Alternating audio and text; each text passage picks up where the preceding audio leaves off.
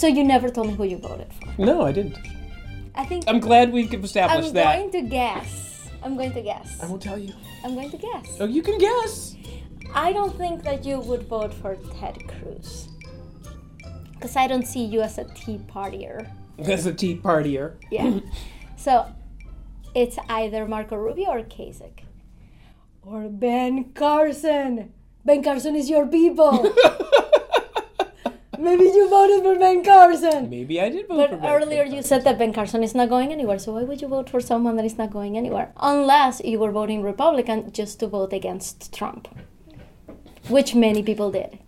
Many people could. Well, I- I apparently not enough people did, or I, yeah. I consider switching to Republican just so I could vote against Donald Trump. Yeah. And a lot of people are doing that. yeah. I do have a story though that I, I saw on Facebook. A friend of mine posted and I thought it was amazing. All right. So he, just kind of tells you like what what people what people are thinking, right? So she's going to vote. She's a standing she's standing in line, and um, the guy in front of her is an independent, right? So they ask him, "All right, so would you like the Democratic ballot or you like the Republican ballot?" And he goes, "Oh no, I I don't need to decide. I'm an independent." And she's like, "I know, but you need to tell me which." Which election like you want to vote in? You want to do the Democrat or you want to do the Republican? He's like, well, if I have to, if I have to choose, then I'm not doing this. And he turned around and walked away. Oh, what?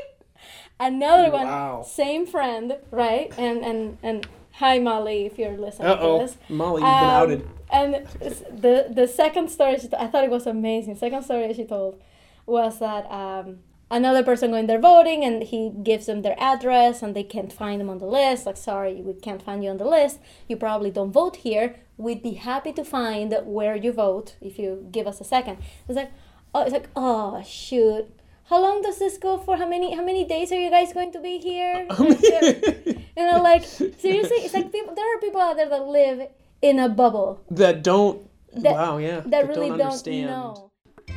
That's it. Thanks for listening. To stay tuned with the podcast, new episodes, and tidbits of information that I send out periodically, go on facebook.com slash bias today and like the page, or go on Twitter at bias today. You can also download this podcast from iTunes, Stitcher, or SoundCloud at soundcloud.com slash bias today. But you already knew that because you are listening to this already. That's it. Catch you next week with more of Bias Today.